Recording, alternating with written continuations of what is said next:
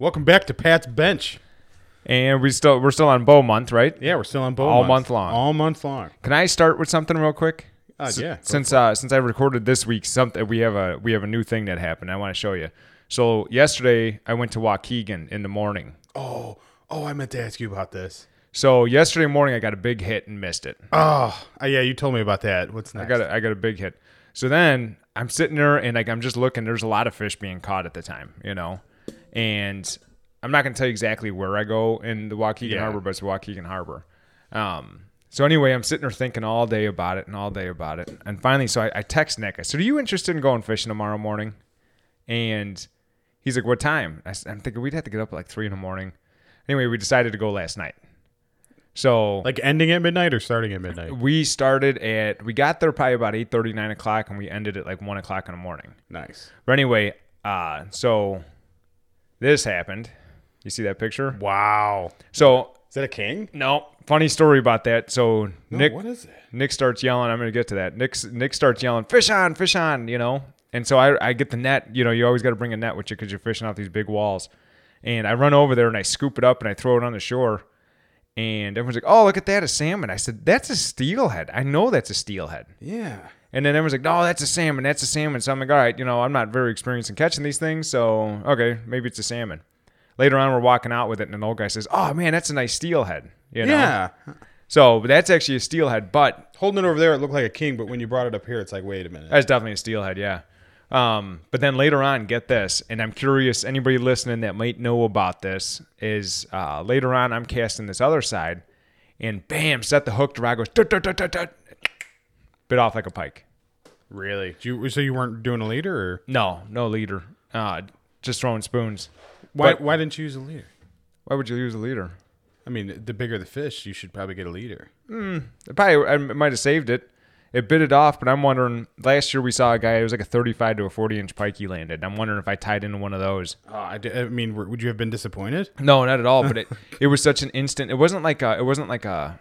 You know, like when you're fighting something and the line breaks. Yeah, where it's like a kind of like a snap whip. you Yeah. know, and this is one of those. I'm, I'm starting to reel it in, and then all of a sudden there's no resistance. Just a clean cut, gone. Two minutes later, I tie a new spoon on, glow it up. Two minutes later, throw it out there. This is probably about midnight.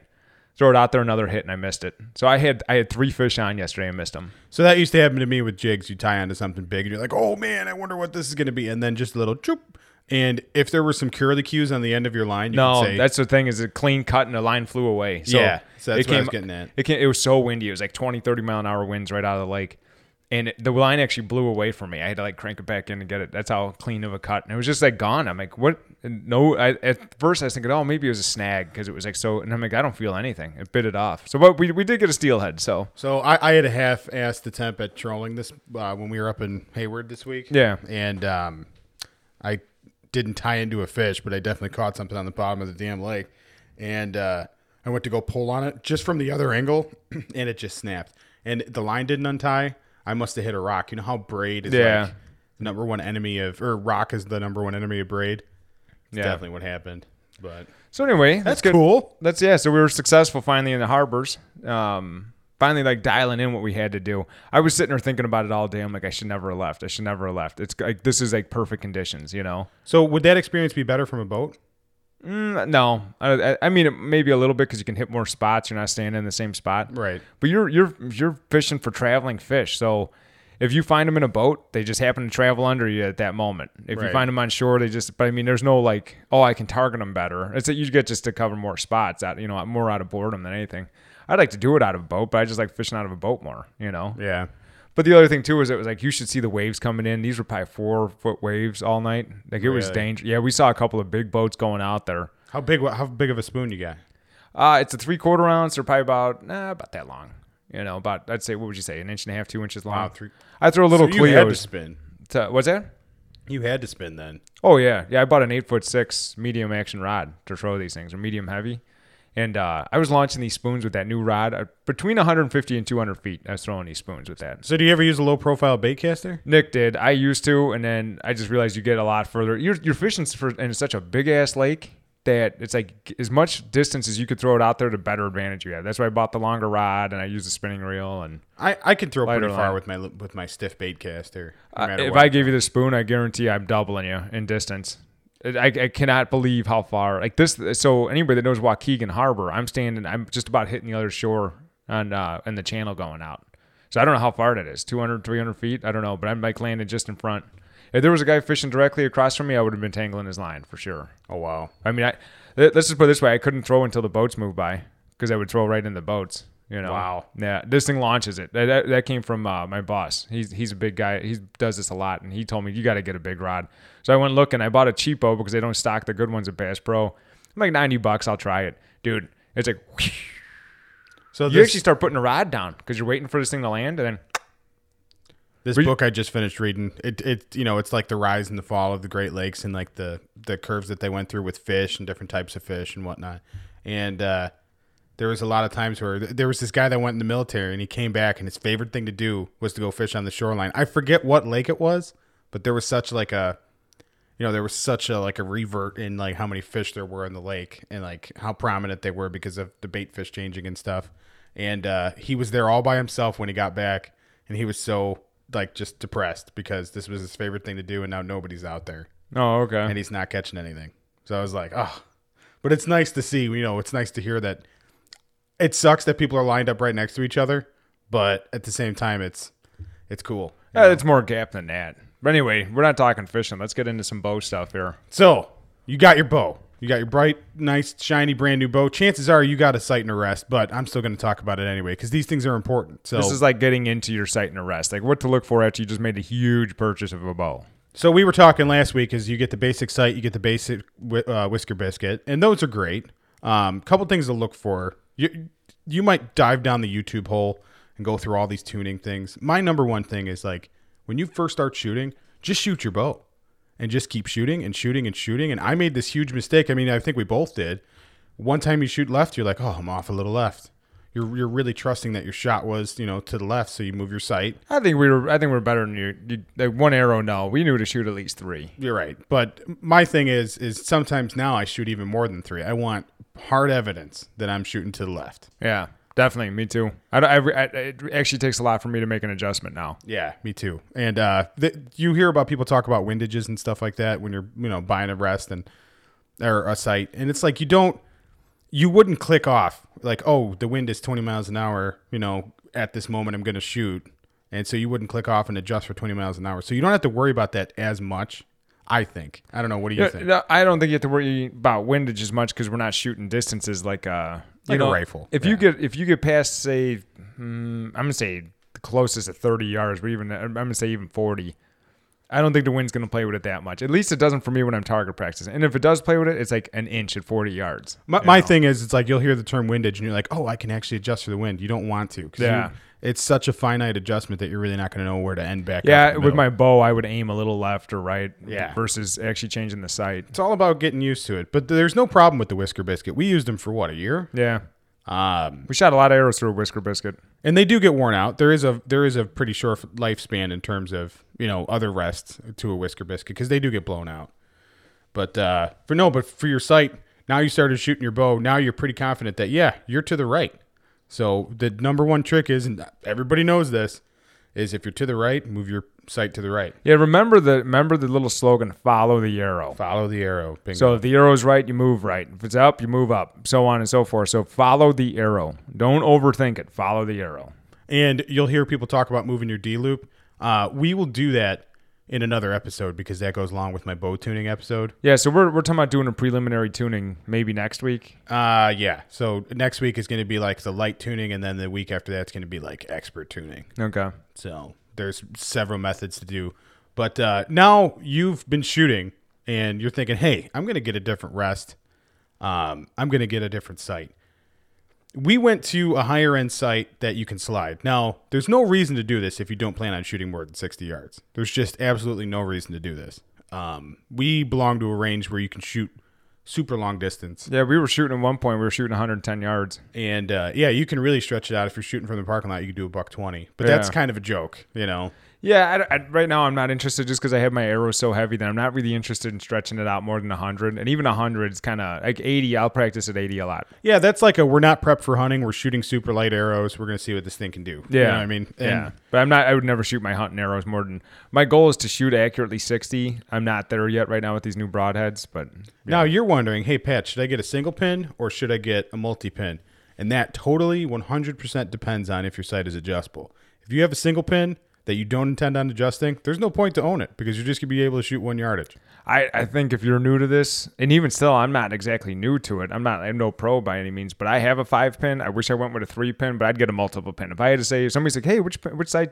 I'd say get a multiple pin. Yeah, get I a- really would. Get a, I would say for a beginner, a five pin would be great because you can set it up the way, I mean, the way we did it was 20, 30, 40, 50, 60. Yeah. Um, But realistically, if you're if you're hunting for the first time, you're not going to shoot more than 40. So you got your 20, 30, 40 on a three pin. Yeah, and then you, what you could do is if you really don't want those two other pins and you don't want to take them out and deal with the unraveling the fiber and stuff like that, you could just put them all the way at the bottom. That's what I did last year, finally. Because like I was, I didn't need the 50, 60, you know? Um, but that's, the, I mean, that's also depending if you have the yardage to do this. A lot of places, and we're lucky with what we've got, but a lot of places don't offer anything more than 30. So th- there's an outdoor range that you can go shoot up to 60 near me, but it's like that, you know, that's for like the experts, right? So it's, I don't know, but there's there's a lot that you can do with just your sight. Now we talked about the three pin versus the one pin and the slider versus the non-slider. If this is new to you, don't get a slider. They're just, Just practice. The, the biggest reason why I say don't get a slider, if money is no option to you, go ahead, get a slider, you know? But you're talking like 60 bucks versus $350. I mean, it's a huge difference in cost. I, w- I also used the gift card, but I, I think I paid a buck twenty five for a slider at Bass Pro just just because I have two bows and I wanted another slider. Oh, okay. So they're yeah, but we the one we bought is like highly machined and Yeah. tight fitting dovetails, and it's beautiful. Our sight is actually beautiful, but we spent a lot of money on it.